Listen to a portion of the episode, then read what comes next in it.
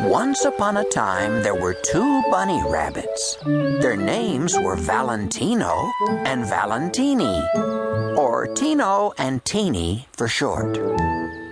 Every now and then, they would peek at each other and think, Oh, how lovely that bunny is. But neither of them said a thing because they were both very, very, very, very, very, very, very shy.